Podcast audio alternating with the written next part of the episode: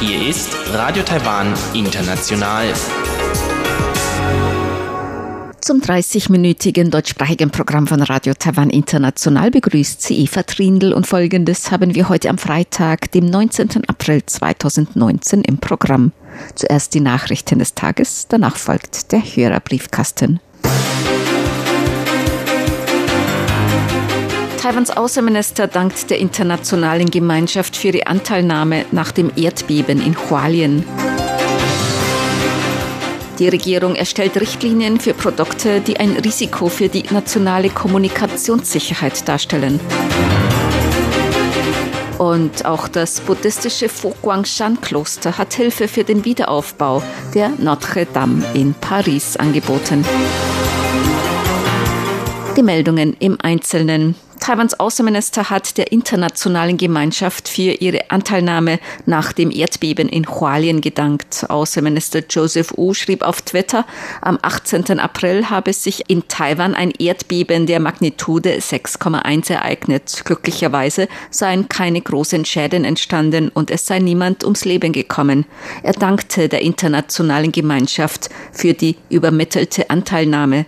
Taiwan sei eine Insel der Widerstandsfähigkeit, so schrieb der Außenminister in seinem Tweet. Unter anderem haben das American Institute in Taiwan und der Vertreter Japans in Taiwan Mitgefühl mit den Betroffenen übermittelt. Gestern am frühen Nachmittag ereignete sich in Hualien ein Erdbeben der Stärke 6,1 auf der Richterskala. Das Beben erreichte im Landkreis Hualien eine Intensität bis 7 und war in ganz Taiwan zu spüren. 17 Menschen wurden verletzt. Ein Tourist aus Malaysia wurde in der Taroko-Schlucht von herabfallenden Felsbrocken getroffen und lebensgefährlich verletzt. Seine Lage hat sich gemäß dem behandelnden Krankenhaus stabilisiert. Er habe das Bewusstsein wiedererlangt, sei jedoch noch nicht außer Gefahr. Eine taiwanische Touristin wurde ebenfalls in der Taroko-Schlucht von herabfallenden Steinen getroffen und erlitt Knochenbrüche. Sie befindet sich jedoch nicht in Lebensgefahr. Das Kabinett hat Richtlinien für Produkte erstellt, die ein Risiko für die nationale Kommunikationssicherheit darstellen. Kabinettsprecherin Kolas Yotaka sagte heute, diese Richtlinien beschränkten sich nicht nur auf Produkte aus China. Bei der heutigen Globalisierung könne eine Gefahr von jeder Region ausgehen. China sei jedoch mit einbezogen. Die Richtlinien gelten für alle Behörden der Zentralregierung und Lokalregierungen, aber auch andere öffentliche Einrichtungen wie staatliche Schulen. Sie werden auch auf die wichtigen Basisinfrastrukturen angewendet, wie Wasser- und Energieversorgung, Kommunikation, Verkehr, Finanzbereich oder medizinische Notfallversorgung. Die Richtlinien beinhalten Kommunikationsprodukte aus Risikogebieten wie Server, Webcams, Drohnen, Netzwerkausstattung, Cloud-Dienstleistungen, Computersoftware und Antivirus-Software. Die betreffenden Einrichtungen sollen nun eine Liste der von ihnen genutzten Produkte zusammenstellen, so Kabinettsprecherin Kolas Yotaka. Alle Einrichtungen sollen nun prüfen, ob sie Kommunikationsprodukte aus bedenklichen Gebieten nutzen. Innerhalb von drei Monaten sollen alle Einrichtungen eine Liste der Produkte und Marken, bei denen Zweifel bestehen, an die Zentralregierung geben. Die Zentralregierung wird dann eine Liste zusammenstellen und veröffentlichen. So die Kabinettssprecherin. Der Direktor für Cybersicherheit hat die Bevölkerung zu Vorsicht mit ihren personenbezogenen Daten im Internet aufgerufen. Jian Hongwei, Direktor der Abteilung für Cybersicherheit, sagte heute auf Fragen zu Cyberangriffen von Parlamentsabgeordneten, Hackerangriffe, Phishing und weitere Online-Angriffe nehmen weltweit zu. Die Regierung ergreife auch die notwendigen Vorkehrungen. Sobald eine Schadstelle entdeckt werde, blockiere man diese und melde dies auch den entsprechenden internationalen Stellen. Er sagte, Soweit wir beobachten, nehmen Cyberangriffe derzeit zu. Dieser zunehmende Trend besteht weltweit. Auch das Weltwirtschaftsforum sieht nun Cyberangriffe als eine große Gefahr an.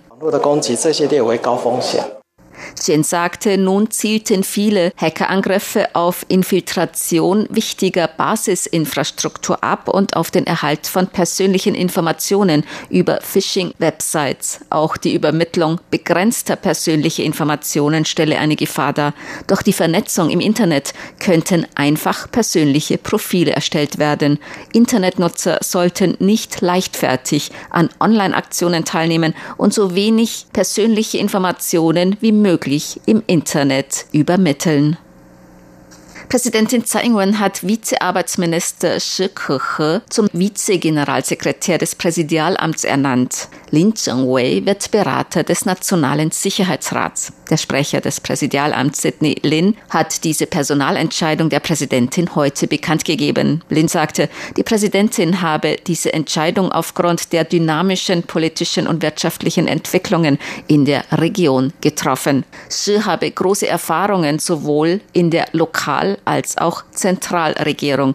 Er habe große Erfahrungen in den Bereichen Arbeit, Landwirtschaft und Umwelt, habe gute Kontakte zur Basis und zu Nichtregierungsorganisationen und Bürgergruppierungen. Die Präsidentin hoffe, dass Xi zur Stärkung der Kommunikation mit allen Bereichen im Inland beitragen könne und auch die Trends der öffentlichen Meinung kenne. Über die Ernennung von Lin Cheng-wei zum Berater im Nationalen Sicherheitsrat sagte der Sprecher des Präsidialamts, Lin habe lange in japanischen Universitäten gelehrt und sei sehr vertraut mit der Situation Japans und verfüge über gute Kontakte. Er sei bereits von 2004 bis 2005 2008 Berater des Nationalen Sicherheitsrates gewesen und habe substanziell zur Entwicklung der taiwanisch-japanischen Beziehungen beigetragen. Japan sei sehr wichtig für die Sicherheit und Stabilität in der asiatisch-pazifischen Region. Die Zusammenarbeit zwischen Taiwan und Japan sei für die Sicherheit und Stabilität der Region sehr wichtig und von beiderseitigem Interesse.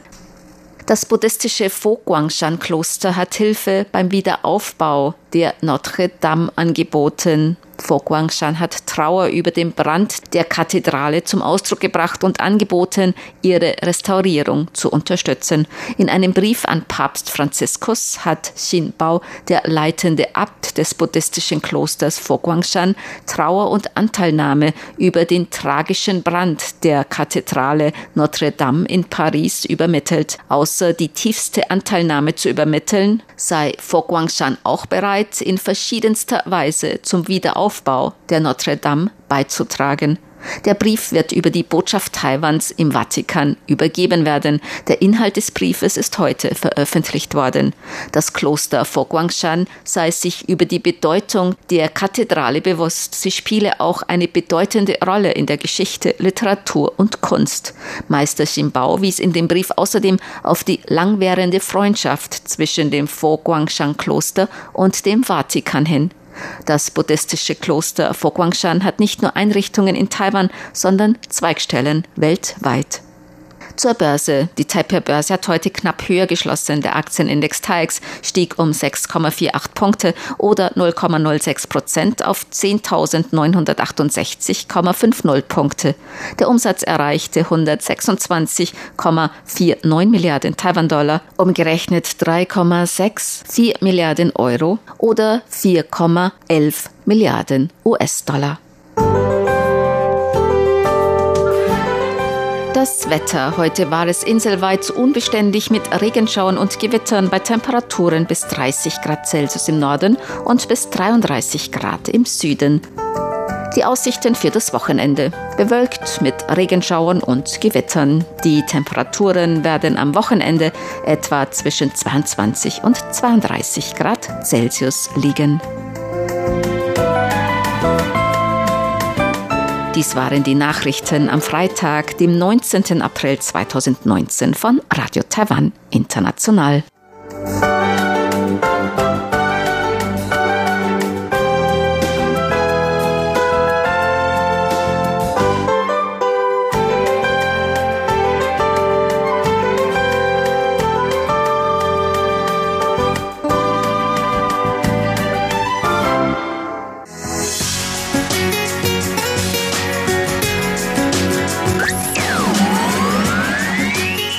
Taiwan, international aus Taipeh.